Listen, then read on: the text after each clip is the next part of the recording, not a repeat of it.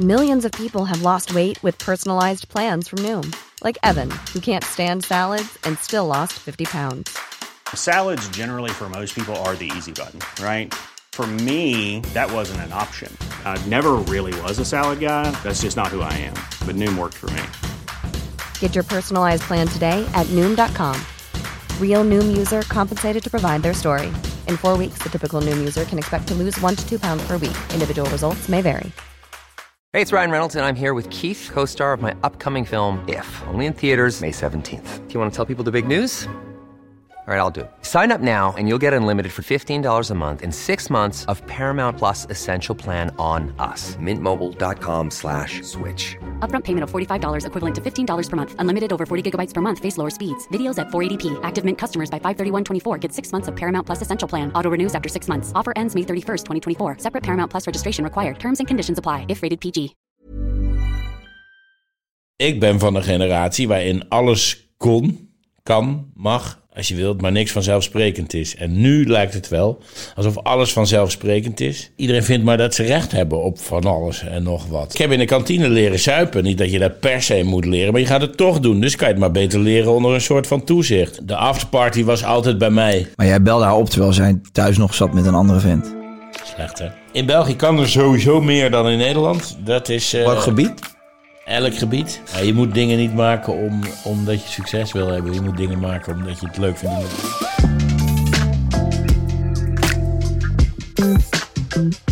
Welkom bij Even Relativeren, de podcast. Deze keer met ASMR Frank Lammers. Ja, Welkom Frankie. hi. Ja.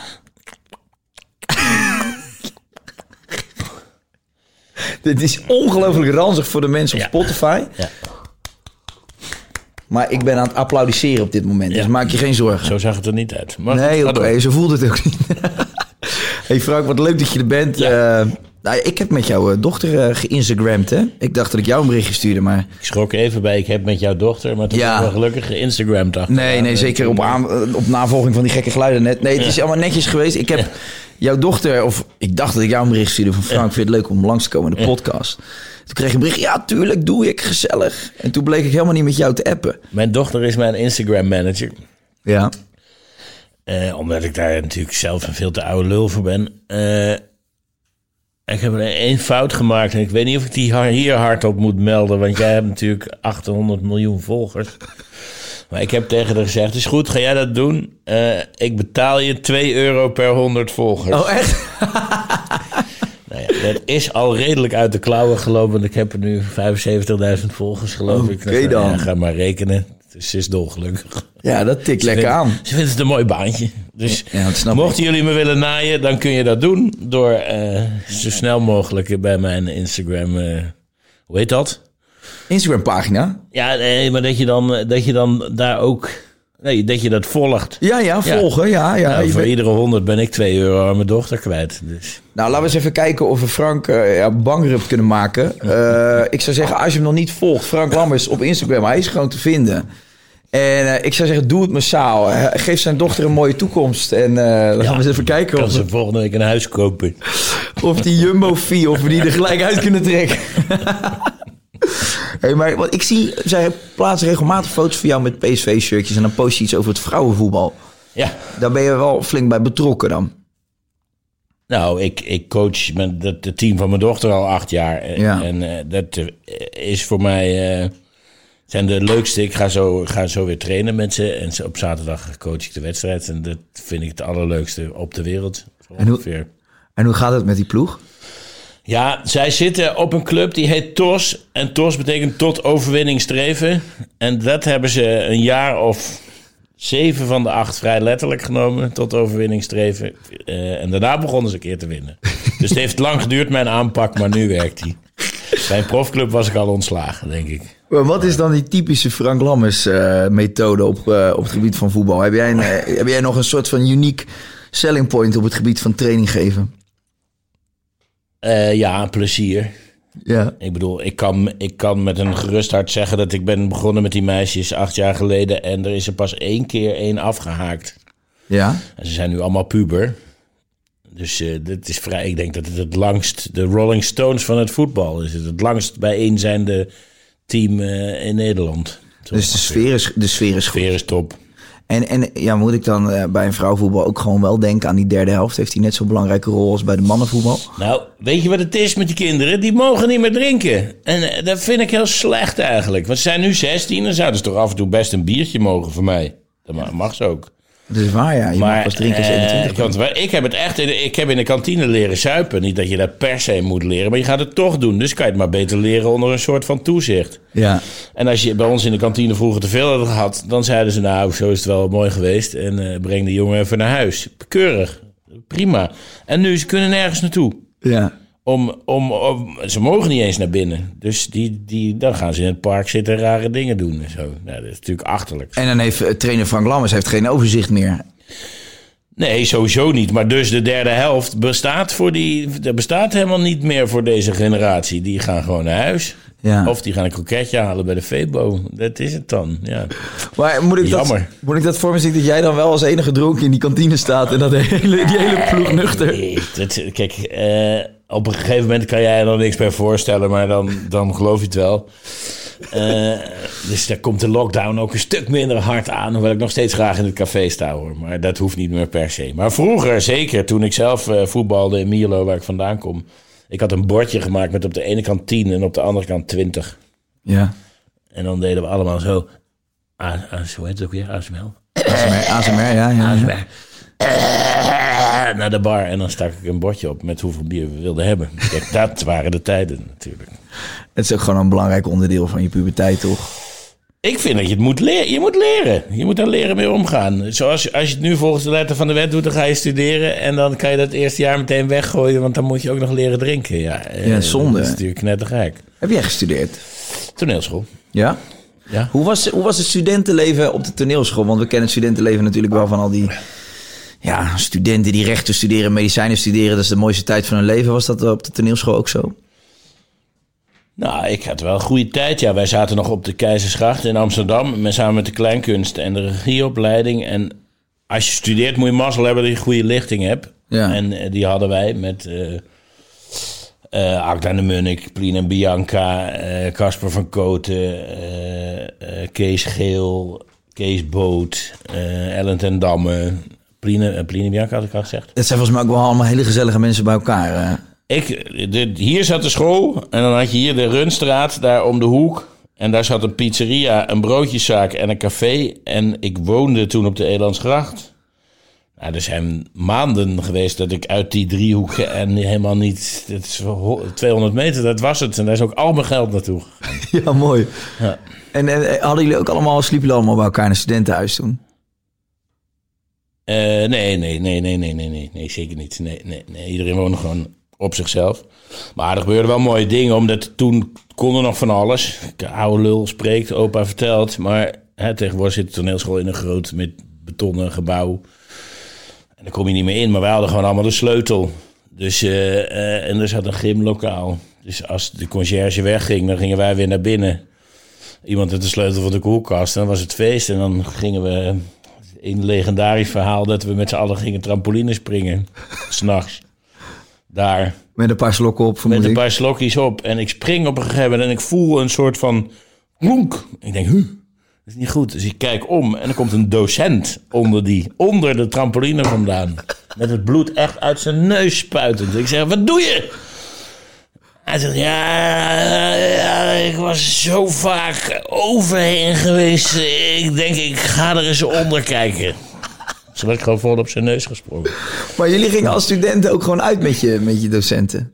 Ja, dat was normaal toen. Ja, Ja? die kwamen ook gewoon, ja. Ik zie soms die beelden van vroeger terug. Dan zie je ook die, zien, eh, zie die eh, docenten ook roken in de klas. Oh ja, zeker. Het mocht overal toch nog. Ja, dat mocht overal, maar dat is zo'n raar gezicht. Ook dat je in, Zo vreemd. Ja, ook dat je in het vliegtuig überhaupt nog die, die logootjes ziet van verboden te roken. Je kan je überhaupt niet voorstellen dat iemand dat ooit dat gedaan ook- heeft. ik vond in de trein ook altijd vies. Ja. nee, ik ging nooit in de rookcoupé zitten. Dat, is- eh, nee. Het is ook gewoon goor. Maar wat maakte, dat, wat maakte dat dan toen anders, los van de, de- dat het andere tijden waren? Dat, je, dat het gewoon normaal was om toen met je docenten uit te gaan. Ik zie dat nu helemaal niet zo snel meer gebeuren.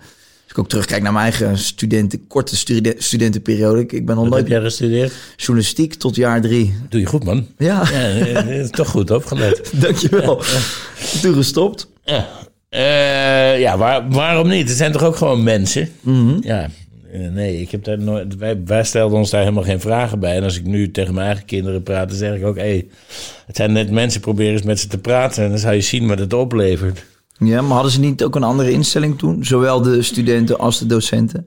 Ik heb het idee dat er nu altijd een soort van, ja, toch wel een bepaalde afstand heerst. Ook in de klas. Misschien was dat toen allemaal wat informeler. Nou ja, er is natuurlijk van alles gebeurd op die, op die toneelschool... wat ook het licht niet verdragen kon... maar wat toen wel gewoon normaal was tussen docenten en leerlingen. Ja. Laten we zeggen dat sommige dingen eh, ten goede zijn gekeerd... en andere eh, ten kwade. Eh, nu is het al snel raar voor een docent... als je iets gaat drinken met je, met je studenten of zo... Ik heb dat zelf ook wel gemerkt, moet ik zeggen. Omdat ik gaf op een gegeven moment les in Maastricht toneelschool. En toen ging ik het café in. Zo van, nou kom. Ja, gezelligheid. iedereen vond het heel raar dat ik daar was. Toen ben ik mooi naar huis gegaan. Ja, dat is toch raar? Dat is toch jammer? Ik bedoel, in, in het café kom je tot de beste ideeën. En, en eh, alleen omdat er een tijdsverschil of een functieverschil tussen mensen zit... wil niet zeggen dat je niet gewoon eh, een avond eh, ook gezellig met elkaar kan doen. Dus ik, vind het vooral jammer. Nee, ik ben het helemaal met je eens. Maar ik denk ook zelfs dat het op een bepaalde manier goed is voor de band die je hebt met je studenten. Ja, ik zie er ook echt totaal het kwaad niet in. Maar Nee. zoals alles, ligt alles onder een vergrootglas Klopt. momenteel. En, en wordt alles bekeken met een vingertje van... ja, mag dat, mag dat nou eigenlijk wel? Ja, Ja. nou ja, doe het vooral wel, zou ik zeggen. Ja. Het, eh, ja, maar je ligt tegenwoordig zo snel op het hakblok, hè? Er staan nog alles filmpjes van je op internet of iets dergelijks. Dat, maar dat heeft wel een grote impact ook, denk ik, gehad op de, de vrijblijvendheid van alles, toch? Ik bedoel, als je als nu als docent een paar biertjes op hebt en je, je doet, een, doet dus een jolige uitspraak. En je kruipt onder een, eh, onder een trampoline. Trampoline. Daar waren er nu beelden van geweest. Ja, inderdaad. precies. Ja. En toen was het nog zo dat wij meteen, dus we hebben hem weggebracht naar het ziekenhuis. eh, en toen hebben we gezegd, wij zeggen niks op school. Toen kwamen we op school en toen moesten we ons allemaal melden, want we hadden het zelf al gezegd. Maar toen had je in ieder geval. Hij de zat met kans- verband over zijn ja, hoofd. Ja, nee, maar je had, nou, had hij ook kunnen zeggen dat hij van de trap was gevallen. En er, was een, er bestond de kans dat je het ook kon begraven ergens. En dat eh, niemand het had geweten. Precies. En, en dat gingen we met z'n allen doen. Ja. Ja. Dat, die, die, die kans is vrij nihil natuurlijk. Op het, op, het moment, op het moment dat zoiets gebeurt, begint er meteen iemand te filmen. Ben jij wat dat betreft nostalgisch als je terugkijkt naar vroeger, dat je denkt het was beter? Fijner? Vroeger, toen de kroegen nog open waren, Ja, ik bedoel. een jaar ja. geleden. ja, nee, ja, tuurlijk. Eh, nou, dat weet ik niet. Ah, in ieder geval anders. Ik vind het wel raar dat, dat de hele... Dat de, eh, hoe oud ben jij? 30. Nou, ben je nog ook al wel weer een oude zak. Ja, eigenlijk ben ik te oud voor dit gesprek. Nee, maar, maar jullie generatie en de generatie na jou zijn. Er is wel. Er waren heel veel vrijheden in mijn tijd. Ik, ik zeg wel eens, ik ben opgegroeid in de ideale tijd. Ja, En ik denk dat het in mijn geval redelijk klopt. Omdat eh, de jaren 60 waren te vrij en de jaren 70. Hè, toen ging iedereen altijd allemaal met elkaar naar bed. En dat moest allemaal kunnen. LSD, en paddo's. opvoeding en kinderen die op de muur mochten schilderen. En, want dat moest allemaal kunnen. En ik denk niet dat dat goed is. ik kom uit begin jaren 80. Waarin er wel wat regels terug waren, maar, maar niet te veel. Ehm, je had een telefoon, maar die zat nog aan een lijn. Je had eh, iets van televisie, maar een zendertje of drie. En alleen op woensdagmiddag en op zaterdag voor kinderen. Dus de rest van de tijd moest je naar buiten. Eh, er was veel positief nieuws in de wereld. Zeker later, hè, de muur viel. eh, We werden nog eens Europees kampioen, wat Ja. niet meer gebeurd is. Eh, Snap je? Eh, was allemaal, er was een soort eh, positivisme en er was vrijheid, maar eh, eh, niet te veel. ja. En meteen na mij, bijvoorbeeld op de middelbare school waar ik zat, voelde je dat die vrijheid zo een beetje aan het kenteren was. Dat het wat strenger werd weer allemaal en wat preutser. En Hoe komt dat, denk je? ja, eh, ik denk dat alles altijd in een soort golfbewegingen gaat. Dus dat.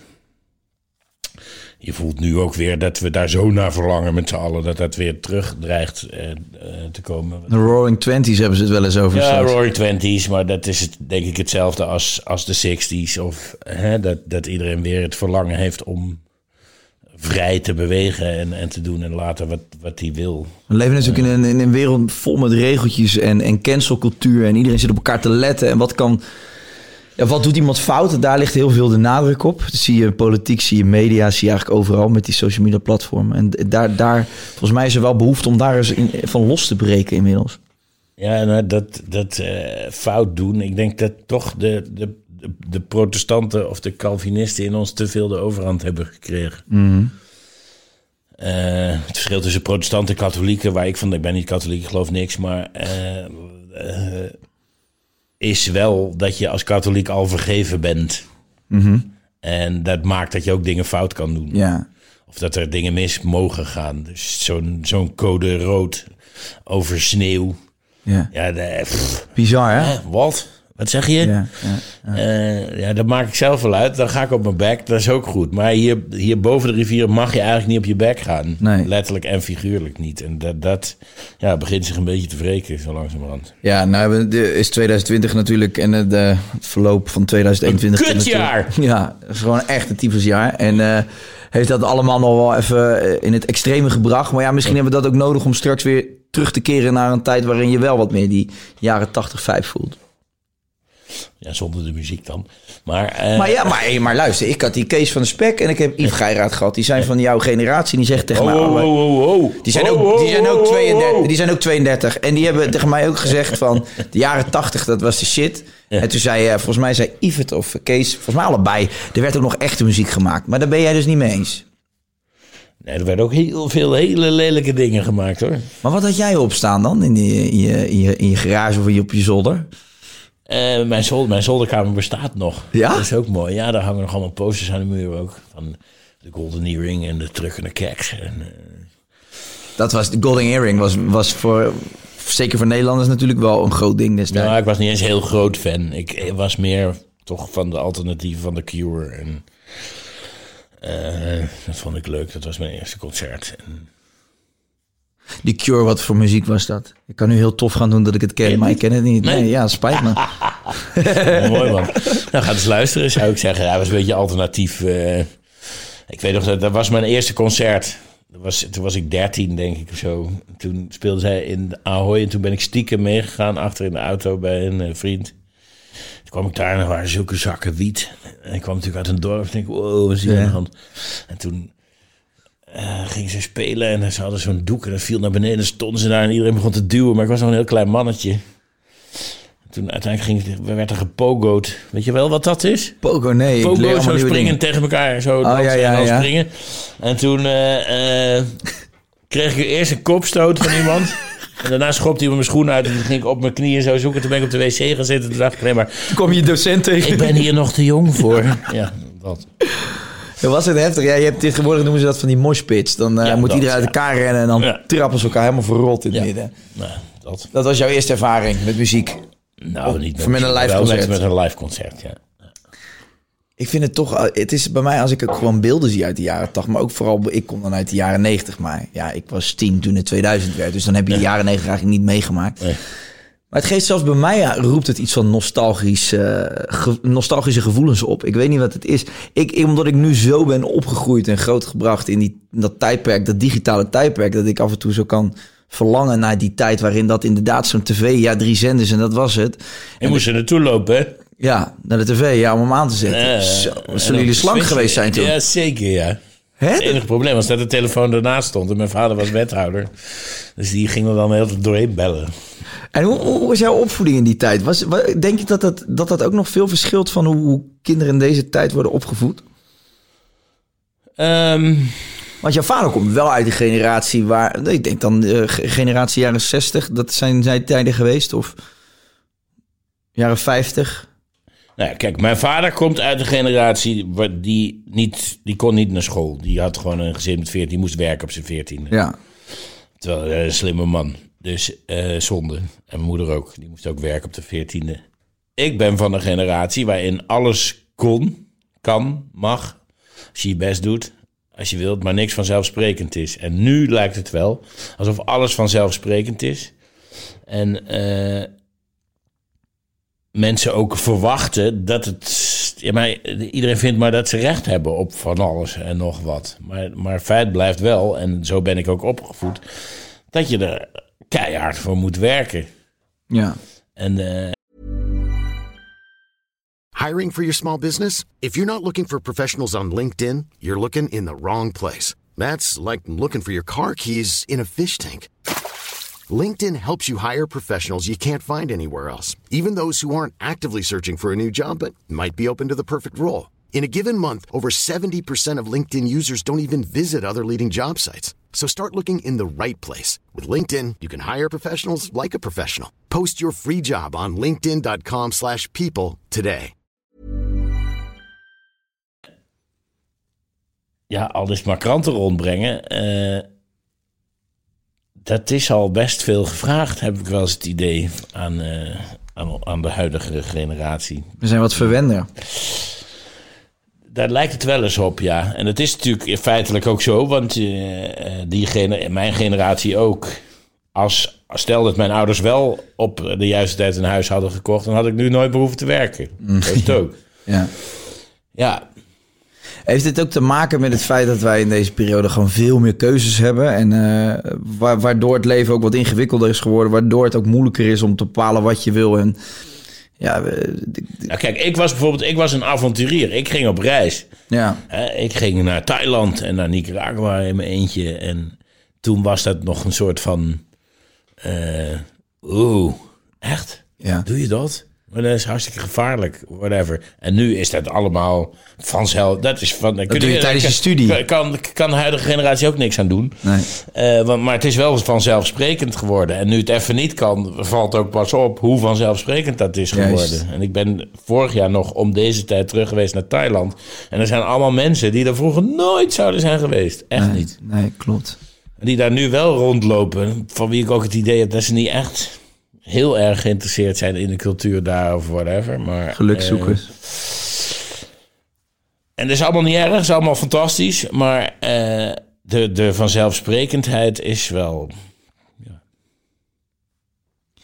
Weet, ik- weet ik niet zo goed. Ja, maar het klinkt alsof jij in die tijd nog meer moest knokken om zo'n droom te verwezenlijken. Ja, maar ik kwam ook uit een dorp, dus ik heb sowieso harder moeten.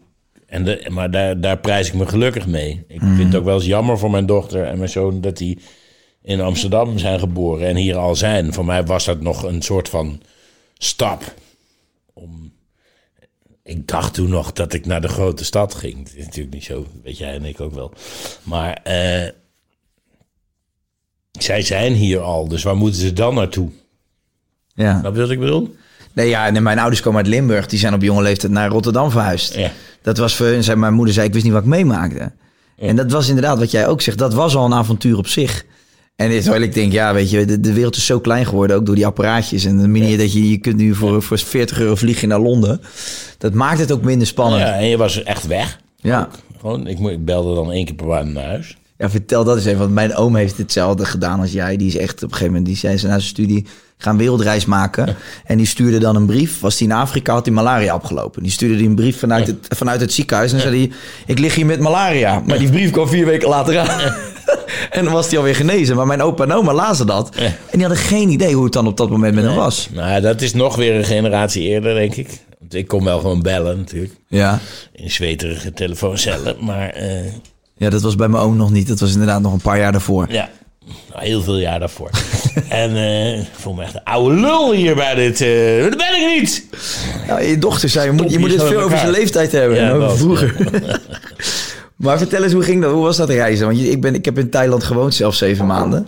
Ik, vond het, ik vind het fantastisch. En eh, ik ging mijn 17 voor het eerst. Maar ja, toen zag ik al wat er gebeurd was met het land. Ja.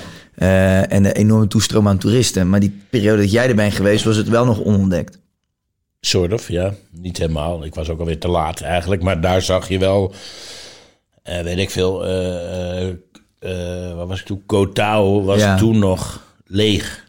Daar was, ik, daar, was, daar, wa- daar was één tentje, daar kon je aan het strand een hutje huren. En er zat een Spanjaard en, dan- die, en dan ging je met hem in een bootje vis vangen. En, en die ging je dan s'avonds bereiden. En ondertussen zag je wel in de verte al allemaal gebouwen gebouwd worden. En ik denk, oeh, dit gaat niet lang meer goed. En ik ben, daar ben ik niet meer terug geweest. Eh, maar die, ja, dat is natuurlijk ook gewoon dan mijn schuld. In die zin, want ik ben er ook naartoe. Je bent onderdeel van. Ja. Ja. Ik ben toen ook wel nog in het oosten van Thailand geweest, waar het nog helemaal niet toeristisch was. Ik weet niet hoe dat nu is, maar ja, je hebt nog steeds wel plekken. Het oosten valt ten opzichte van het zuiden, et cetera, valt het mee. ja, ik vond het, ik vond het geweldig om in mijn eentje weg te zijn. En, en eh, als je, zeker als je alleen op reis gaat, dan leer je dat je ineens denkt, oh ja, ik ben ook eigenlijk best wel leuk. ja. Mensen vinden me aardig. ja, nou ja, dat. Je bent weer even niemand. Ja.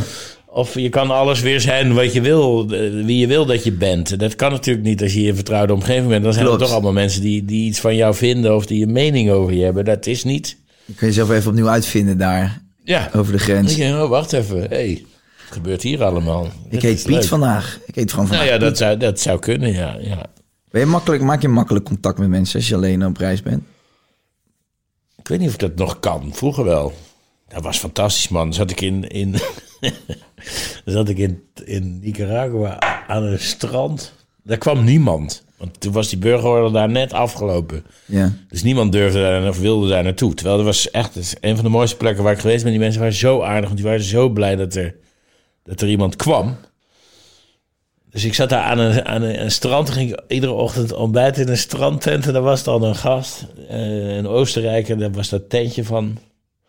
En iedere dag kwamen er een nieuwe buslading. En er kwamen alleen maar meisjes op de een of andere manier. Geen mannen.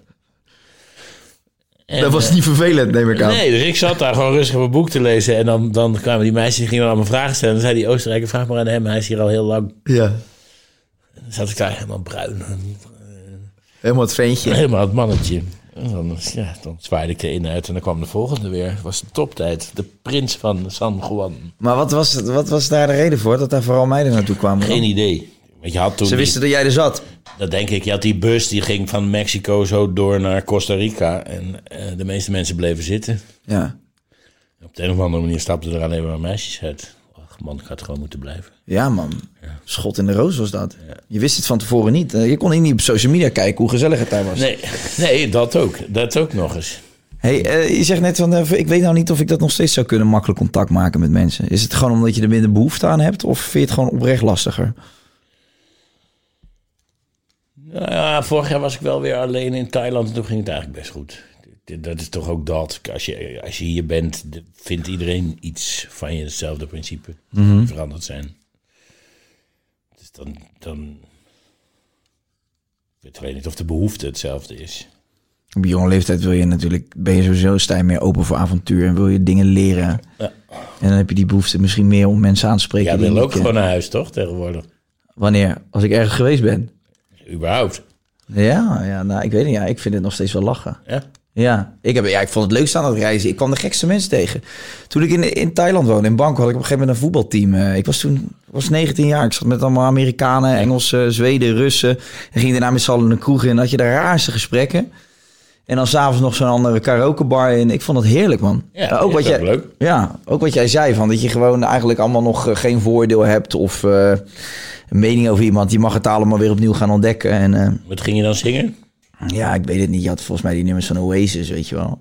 Die zijn weer bij elkaar. Is- Breaking is het zo? Echt? stond vandaag op de dingen.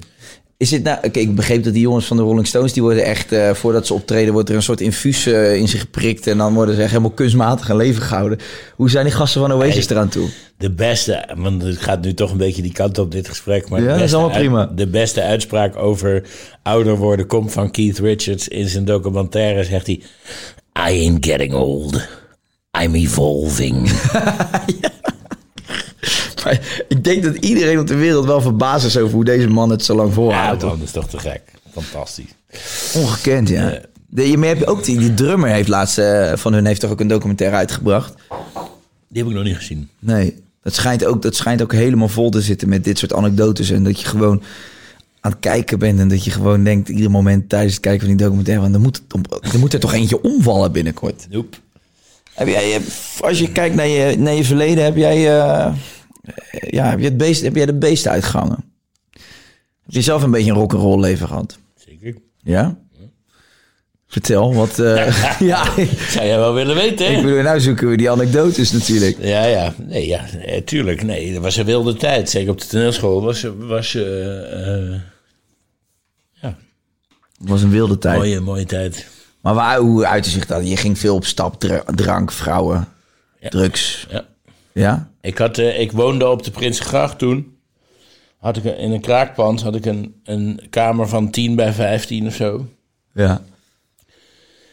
En eh, de afterparty was altijd bij mij. Ja. En eh, dus als de Weber dichtging of whatever, waar we dan ook zaten, dan ging iedereen mee naar mij. En dan als ik het zat was, ging ik had een hangmat, dan ging ik daarin liggen.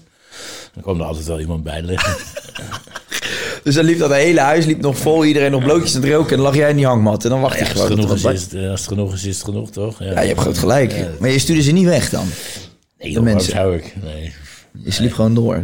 Terwijl iedereen nog door dat huis heen liep. Nou ja, mensen met verstand die denken, oh, hij ligt slapen. Misschien moeten wij dan ook maar gaan. Dat is, ja, maar dan was het altijd al heel laat, hoor. Dus eh, ja, dat was een geweldige tijd. En wanneer komt dan het moment dat je, dat je toch rustiger aan gaat doen? Is dat gewoon puur gebaseerd op leeftijd dat je zegt... oké, het lichaam kan het niet meer aan? Of gelden er toch andere regels? lichaam kan het nog prima aan. Eh, nee, ik, ik, ik, heb, ik heb natuurlijk kinderen. Dat, eh, dat helpt een hoop, omdat de kinderen maken dat je naar huis wil. Ja, Je hebt geen kinderen, toch? nog niet. Nog niet. Wel een vriendin. Ja, Ja. Nou ja, let maar op. Gaat vanzelf. ja. Nee, dan wil je naar huis. Dat is een heel raar gevoel. Ik heb het voor die tijd nooit naar, hoefde ik nooit naar, ik ging nooit naar huis. Ik was altijd degene die het licht uitdeed, altijd. Of ik ging naar huis en ging in de hangmat liggen. En dan liet ik iemand anders het licht uitdoen, maar dan was ik al thuis. En dan wil je ineens gewoon thuis zijn.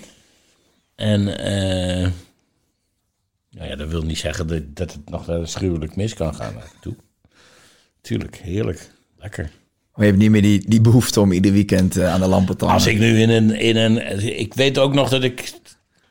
Ja, dat zijn van die, die, die defining moments dat ik een paar jaar geleden op Lowlands was. En daar een dochter van een vriend van me tegenkwam s'nachts. Die helemaal op de pillen zat en nauwelijks nog kleren aan had. En ik dacht, oh god, ik wil dit helemaal niet zien, joh.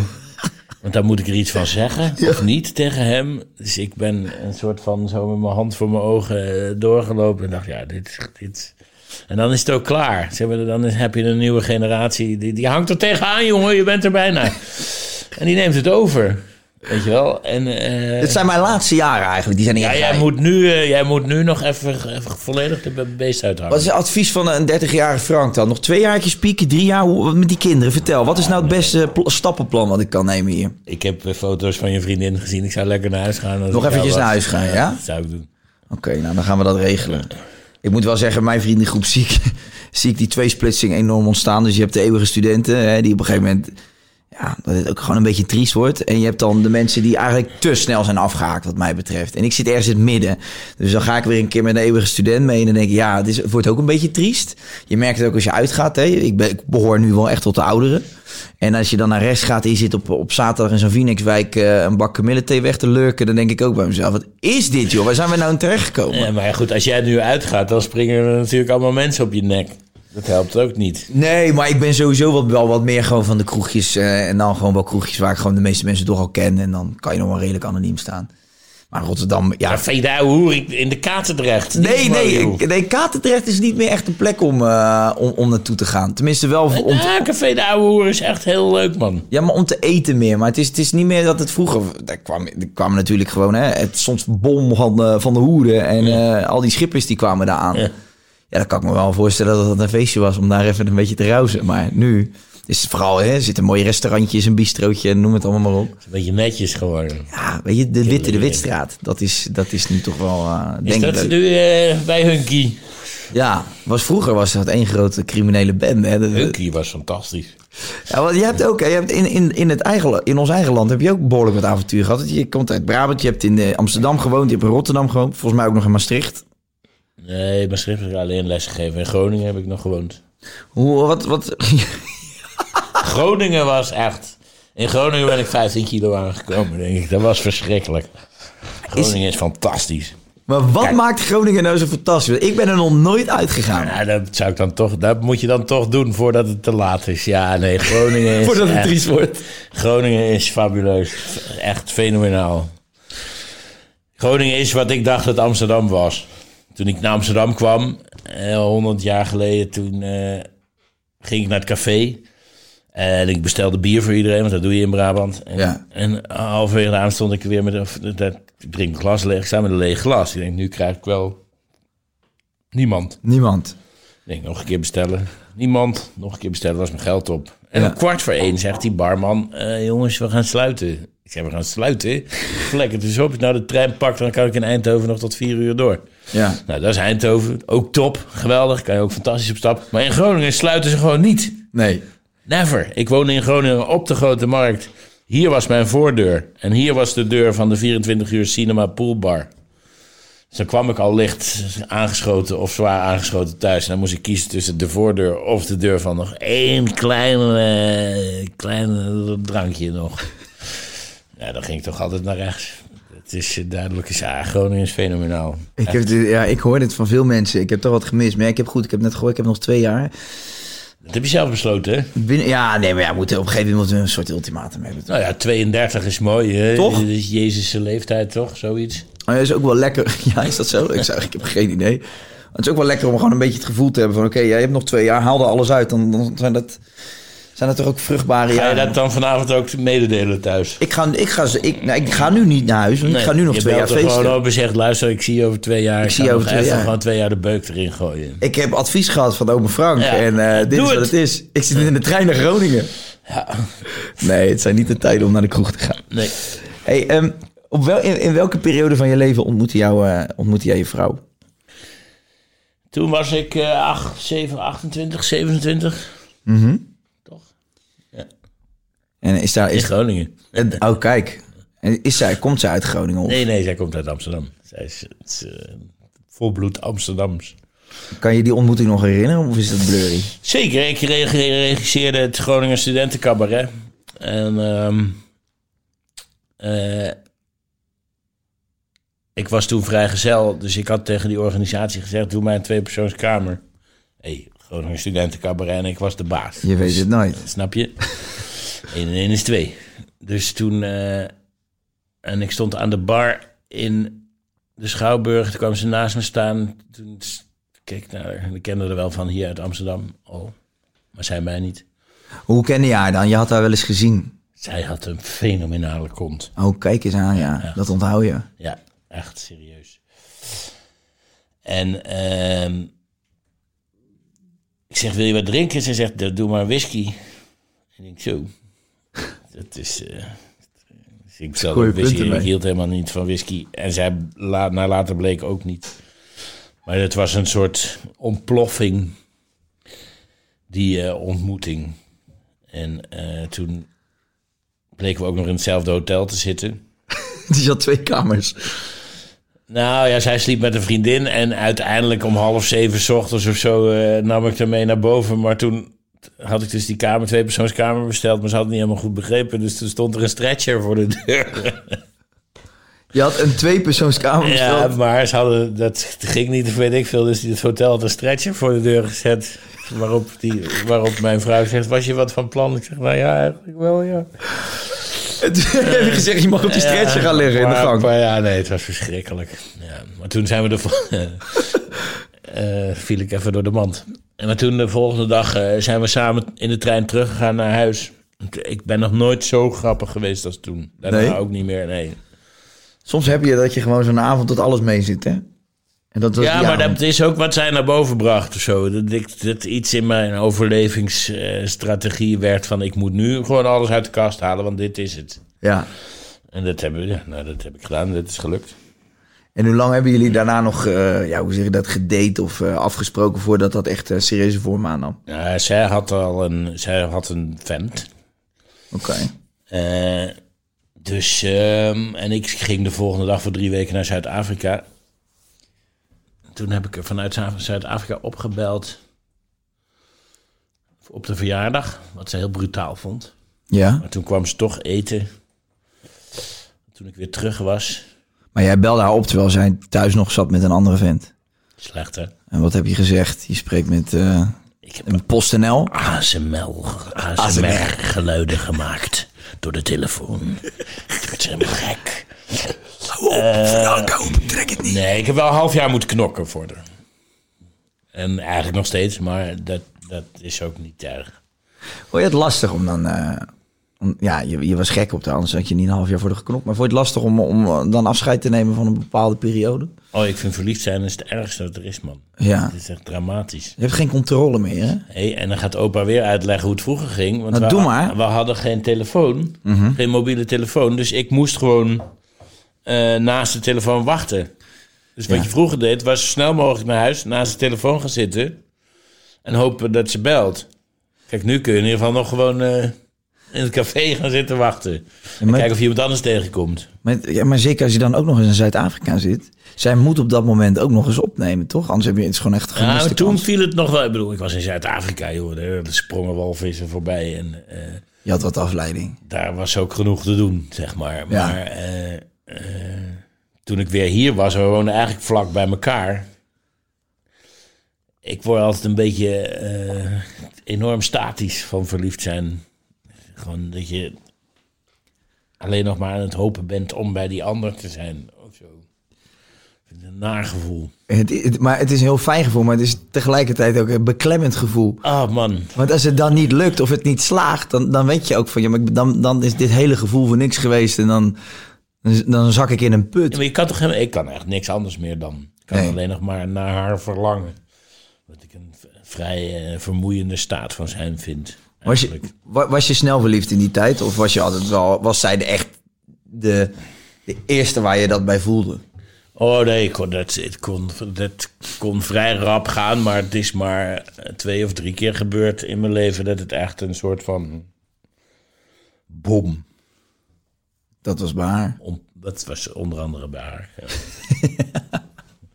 En toen hoe, heb je je heel anders eh, gedragen omdat je verliefd was. Was je, was, je, was je nog wel dezelfde Frank? Kon je nog wel dezelfde grappige Frank zijn? Of ging je allemaal rare dingen zeggen? Nee, ik denk ook niet per se dat je je leukste zelf bent als je verliefd bent, eerlijk gezegd. Nee. in die end. Omdat je, je, je het moet en je wil en je zal en je doet loze beloftes en, en valse beloftes. En, en natuurlijk de wereld om, om maar bij haar te kunnen zijn. En je vergeet de rest van de wereld uit het... eh, die, die verlies je eigenlijk uit het oog. Ja, dat klopt, ja. Het is, een- het is een ingewikkeld concept verliefd zijn. Maar het heeft jou iets heel moois opgeleverd. Een, een Ja, huwelijk zeker, en zeker. kinderen. Hoe is het met jou? Ben je nog verliefd? Ja, ja, ja. Ik vraag me wel af, daar hebben wij het ook wel eens over, zeg maar, dat euforische gevoel van verliefdheid. Hè? Dat Ik, ik, mensen zeggen altijd, ja, als je zonde als je het kwijtraakt, maar ik weet ook, ik weet ook niet of het handig is als je dat 30 jaar voelt op die manier. Het is ook wel soms wel fijn als het op een gegeven moment een beetje landt en je gewoon heel veel van elkaar houdt en elkaar leuk vindt, maar niet meer dat, dat gestoorde. Heb je vaak ruzie? Nee, wij hebben echt nooit ruzie. Nee? Nee, echt Nooit? En hoe lang ben je met haar? Eh, drie jaar. Heb je nog nooit ruzie gehad? Jawel, we hebben wel eens- we- nou, nee, als ik dat vergelijk met vorige relaties, dan, dan had ik wel ruzies. Maar bij haar, nee, bij ons vloeit het gewoon. Het is echt, het is echt uniek. Ik ben echt heel erg blij mee. Zeg ik. Ja. Maar wij hebben, ook, wij hebben echt naast elkaar ook nog wel een eigen leventje. En wij, dat, dat, wij hebben aan dezelfde dingen behoefte. Dus het is niet zo dat één persoon in een relatie behoefte heeft aan veel meer vrijheid of wat dan ook. Nee, wij, wij- dat zit op de een of andere manier, daar hoeven we helemaal geen moeite voor te doen. Praten we ook niet over, dat wordt ook niet afgesproken. Dat is gewoon zo. Wat heerlijk. Ja, dat is lekker. Ja. ja, ik ben er echt blij mee. Ja. Ik hoop ook wel, ik had gisteren toevallig met haar een gesprek. Ik hoop wel gewoon dat wij, ja, ik denk echt wel dat het, Komt zij ook uit Rotterdam? ze komt oorspronkelijk uit Rotterdam. Ja, zij, zij is op de 18e naar eh, Amsterdam gegaan. Maar zij kon zich helemaal niet aarden in, eh, in Rotterdam. In Rotterdam. Nee, nee, maar zij, ja, zij vond Rotterdam. Ja, is- kijk, ik, ik ben vrij chauvinistisch. Dus je gaat in Gouda wonen uiteindelijk. Nee. Wat, eh, Zij woont in Amsterdam, ik in Rotterdam. Wij pendelen heen en weer. ja, dan ga je gewoon lekker zo houden. Maar Ik vind het heerlijk, joh. Dan ben ik gewoon een keer een weekendje in Amsterdam. We hebben hier dan ook weer een apart vriendengroepje. En als we naar Rotterdam gaan, spreken we weer met andere mensen af. Wel raar om een Rotterdamse die, die, die, die, niet, die wel kan aarden in Amsterdam, maar niet in Rotterdam. Ja, erg, Dat is een zeldzaamheid wel. Daar moet je toch even met erover praten. Ja, we, zijn, we hebben ook echt wel onderzoeken gedaan naar wat is er misgegaan met die vrouw. Ja. En, eh, Hij ja, heeft ook gewoon van die kutpaaltjes en zo. therapie, ja, zelf die kutpaaltjes. Jezus. Ja, nee, dat is... eh, maar- als je mijn schoonmoeder ziet, dat is ook wel echt een Rotterdamse tante. Dus daar heeft het niet aan gelegen, maar... eh, hij, zij vindt dat, dat vrije van Amsterdam en... en zij voelde zich hier in Amsterdam gelijk thuis. Zij voelde zich in Rotterdam een buitenbeentje. En, en in Amsterdam kon zij veel meer aarden. Terwijl ik juist dat nuchtere van Rotterdam... En wat zeggen je vrienden daarvan dan? Het is wel geinig. Een van mijn beste vrienden, die, eh, die was in- tijdens het begin van de coronaperiode nog vrijgezel. En die heeft door middel van Tinder een vriendinnetje gevonden. En, maar jij zei raden waar die vandaan kwam. Uit Amsterdam, een straat verder als mijn vriendin. Dus die zijn inmiddels ook vriendinnen. Dus wij spreken nu ook wel eens in Amsterdam af. En dan lopen we hier een rondje. En dan zeggen we, "Zet, dit hadden we toch nooit verwacht. Dat wij op onze dertigste nou ineens een rondje zouden lopen in Amsterdam. Omdat we hier allebei een vriendin hebben. wel gewoon een Feyenoord shirt of ook niet? Kan verkeer, nou, heb ik, nog niet, heb ik nog niet geprobeerd. Maar dat gaat er niet uit. Loop jij hier zo'n PSV shirtje? Zeker. Ja? Zonder twijfel, ja hoor. Hoe belangrijk is voetbal voor jou? Eh, ja, daar word ik wel heel gelukkig. Nou, niet, niet altijd gelukkig van, maar ik vind het wel een... eh, eh, ik voetbal ook weer, Ja? tegenwoordig, ja. Maar met... eh, Met de All-Stars? Nou, zoiets, ja, met Sjaak Zwart en andere... Oh ja, echt? eh, Lachen zeg. Ja. Drie keer per week. En eh, ik ben heel blij dat, dat, dat ik dat weer doe. Hm. En ze worden er thuis wel eens gek van. Nou, mijn dochter niet, want die houdt er ook enorm van. Maar eh, ja, Hoe gaat het je af? lekker. Hoe gaat het je af als dat balletje... voetballen kijken, lekker. Leg je hem nog wel eens stil? Gewoon even het balletje op. Ja hoor, dat kan ik nog wel. Ja? Ja, nee, maar ik voetbal nu weer drie keer per week. Dus er komen allemaal skills weer terug. Door. Dat kan altijd. Maar heb, je, heb je vroeger op nog redelijk hoog niveau gevoetbald? Ik kon best aardig voetballen. Oké. Maar ik weet wel dat heel veel mensen dat zeggen over zichzelf. Ik zeg toch ook niet dat ik heel goed was. Nee, oké. maar ja, dus, nou, nou goed. Ik kom een keer een wedstrijdje kijken. Ik ben benieuwd eh, waar het niveau ligt. Ik me nog afvroegen over je voetbalteam wat je traint van je dochter. Ja. Hoe is het voor je dochter dat jij daar... eh, ja, dat doe je inmiddels al een tijdje, maar dat jij daar de trainer bent. Ligt een beetje aan de stemming. Van haar of van jou. Eh, ik, ik moet vanavond bijvoorbeeld training geven. Ik, weet niet, dat, ik voel hem al aankomen, dat wordt hem niet. dat, dat wordt hem niet. Maar hoezo dan niet? Eh, We hebben vanmiddag nog een discussie gehad, toch? maar ja, ze heeft af en toe van die luie buien. Die, die er ook gegund zijn, het maakt verder niet uit. Want je dochter is nu... ik hoop dat ze het leuk vindt. Ja, ik heb, ik heb, eh, ze heeft er nooit over geklaagd of durven klagen. Dat zou je aan haar moeten vragen. Weet ik niet. Heb je een hechte band met je dochter? Zeker. Ja. Als je kijkt naar de manier hoe jij vroeger bent opgevoed, denk je dat je daar eh, op een andere manier mee omgaat? Of, of neem je veel dingen van je ouders mee- over en mee in je eigen opvoeding nu? Eh, nou, de belangrijke dingen wel, denk ik. Verder is natuurlijk de tijd gewoon anders. Mijn vader was altijd weg, die moest werken. Mhm. Ik ben ook wel veel weg, maar ik ben ook wel veel meer thuis nog. Ja. Op andere momenten, bij, bij ons was het gewoon structuur natuurlijk.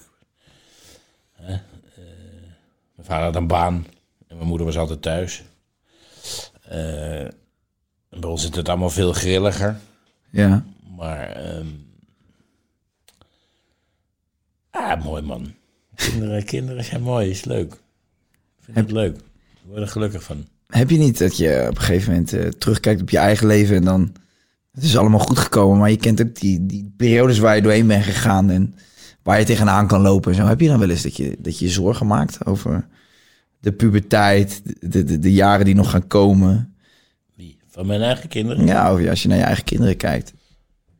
Nee, dat eh, gaat allemaal vanzelf. Omdat je pas je toch automatisch ook aan met naar waar die kinderen zitten. En eh, je- het is eerder dat je dan nog weer gaat verlangen naar de tijd dat ze drie was. En, en met de handjes omhoog in de deur stond. Ja, dat snap ik En die tijd komt niet meer terug. Dus dat is het. Ja.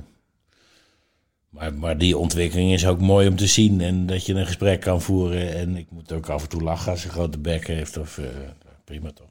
Is, is, heeft ze iets van het avontuurlijke van jou overgenomen? Ben bang van wel. Ja, dus dan staat je nog wat te een wachten. Beest. Is Echt een beest. Ja, altijd al geweest. Op de twaalfde nam ik haar mee naar carnaval. En ik denk, waar is je nou? En toen stond ze achter de bar plaatjes te draaien. Dus, dat, eh, Dat gaan nog wat mooie jaren worden. Het is een sloper. Ja? Nou, grappig. Lijkt ze meer op jou dan eh, op je vrouw? In wat voor opzicht? Ja, gewoon qua karakter. En... Of is je vrouw ook een sloper? Op een andere manier.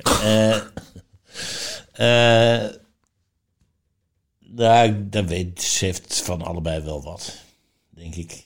Neigt iets meer mijn kant op. Oké. Denk dat ik gewonnen heb. Oké, nou, dat is een mooie score toch, zo aan het einde. Hey, eh, voordat, eh, voordat de mensen echt helemaal lijp worden op mij en zeggen van... ja, verdomme, vraag eens even wat over Undercover... wil ik het toch nog even kort over Undercover hebben. Hey, eh, de, de, de show van, eh, van de afgelopen tijd, kan ik wel zeggen. De enige echte goede Nederlandse serie mijn optiek samen met Mokro Mafia.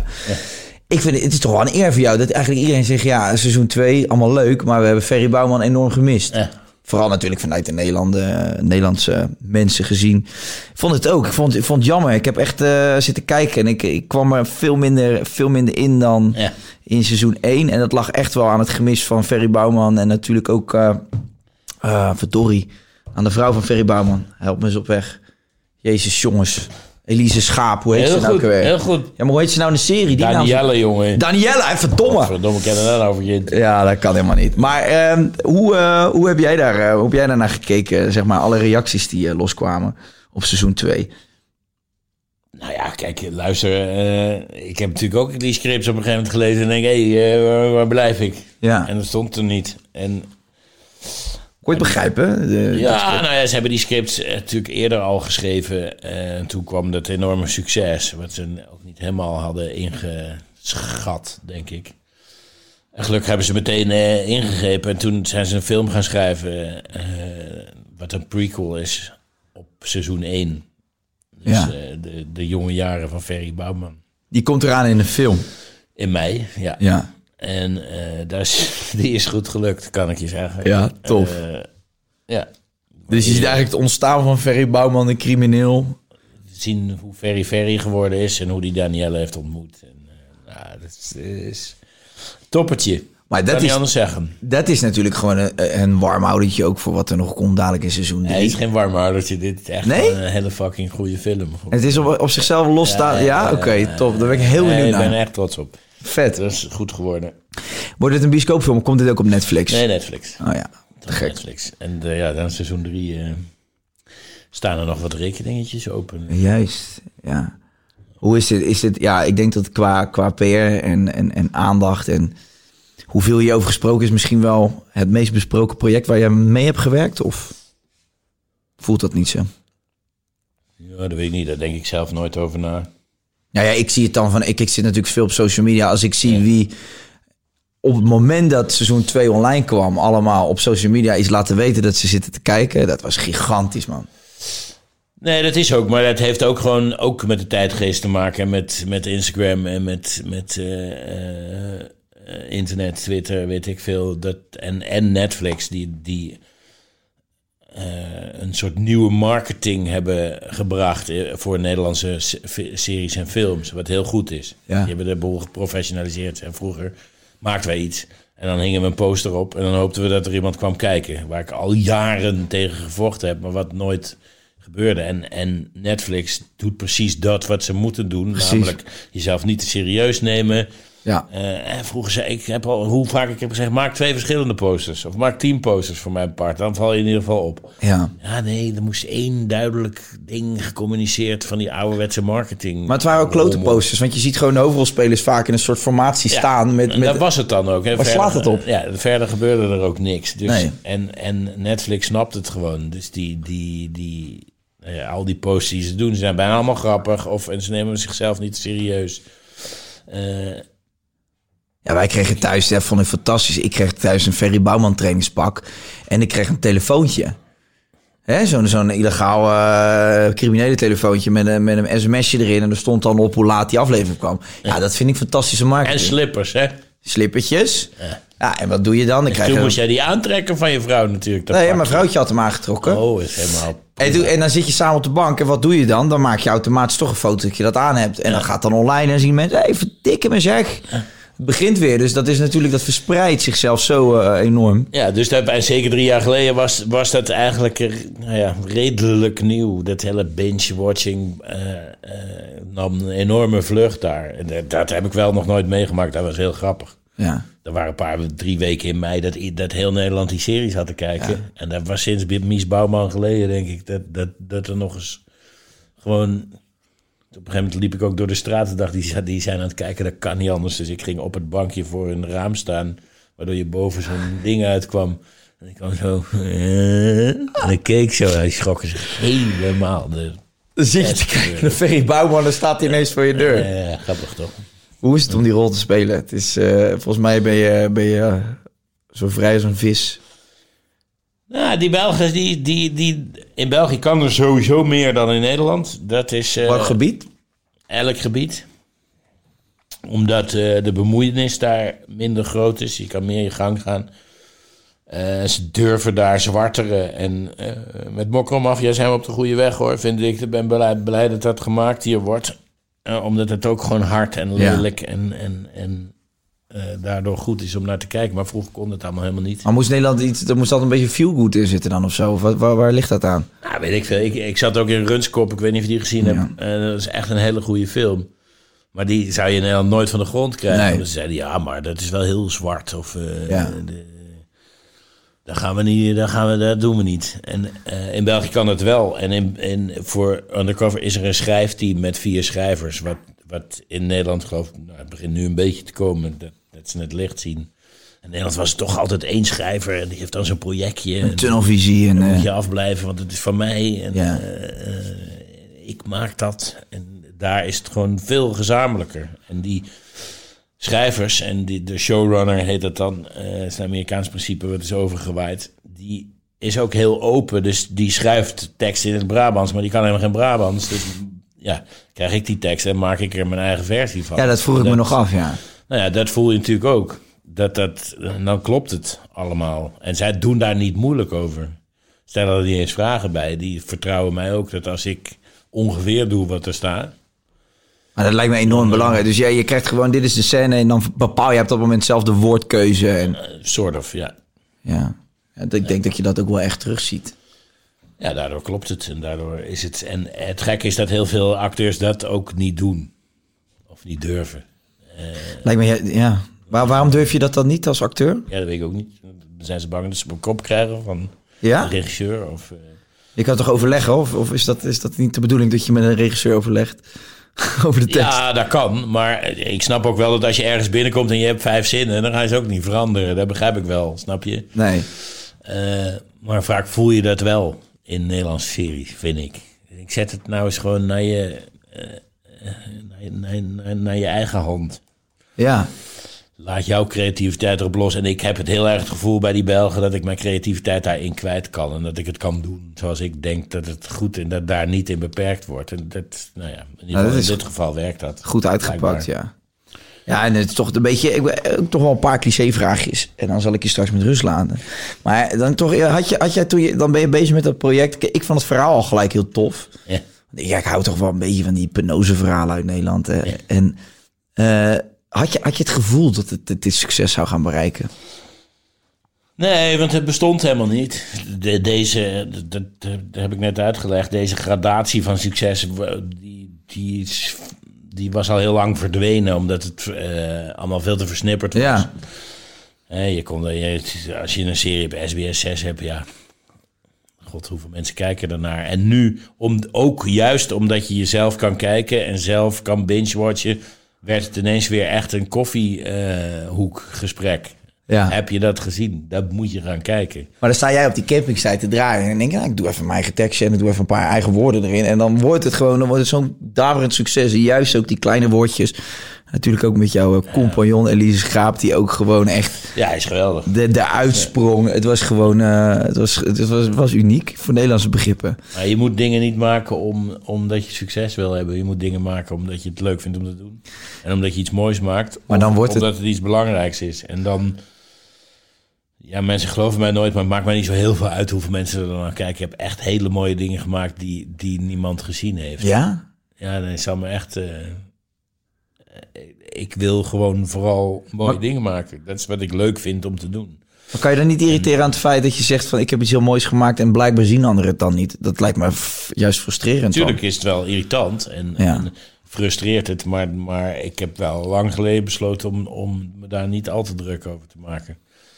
Dat had ook te maken met wat ik eerder zei, met slechte marketing, met, met, eh, en soms met de Nederlandse geest ook. Want wij kijken ook wel heel graag rommel. Ja. Ja dat, ja, dat ben ik met je eens. Er zijn weinig Nederlandse films, series die ik echt goed vind eigenlijk. Dus daarom, We kijken heel graag naar The Masked Singer. ja. Kijk je zelf eigenlijk wel eens tv of uh, Alleen je sport. Alleen sport. Hey, als je, en dit, dit is, ja, ik ben gewoon benieuwd. als je nu naar al je rollen kijkt, is, is Ferry Bouwman, is, is, staat dat in de top 3 of top 5? Of denk je helemaal niet zo? Nee, zo denk ik niet. Als mensen mij vragen, wat is je beste rol? Dan zeg ik altijd de volgende. Ja.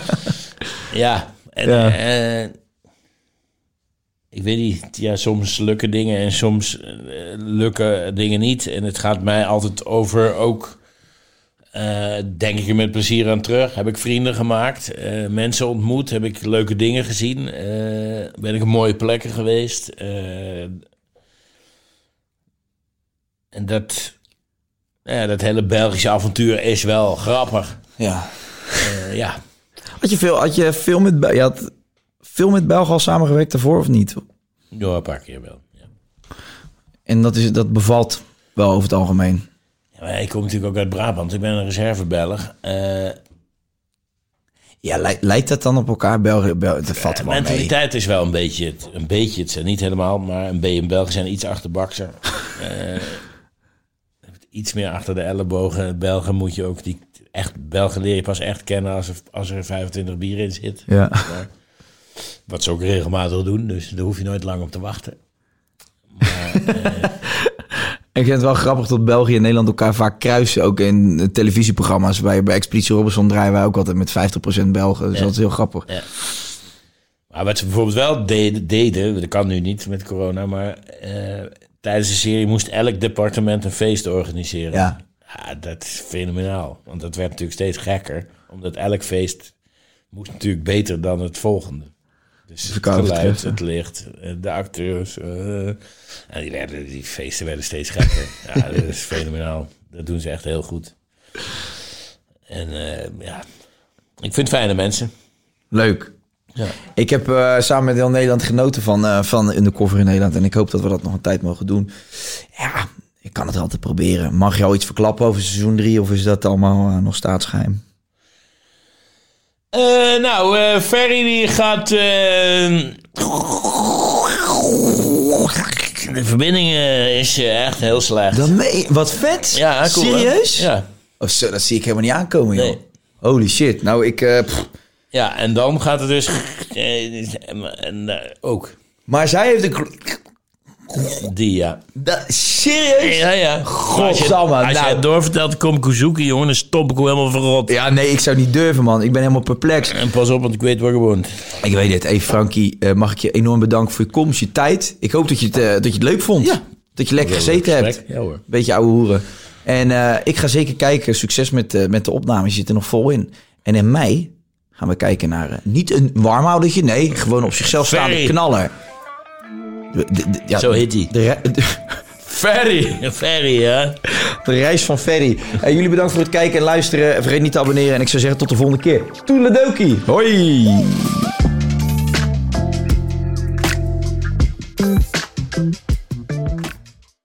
Heb jij vragen of klachten over een van onze podcasts? Daar hebben we geen mailadres voor. Wil je adverteren in podcasts van Tony Media en staan waarvoorheen Coca-Cola en Google stonden? Mail dan naar adverteren@tonymedia.nl.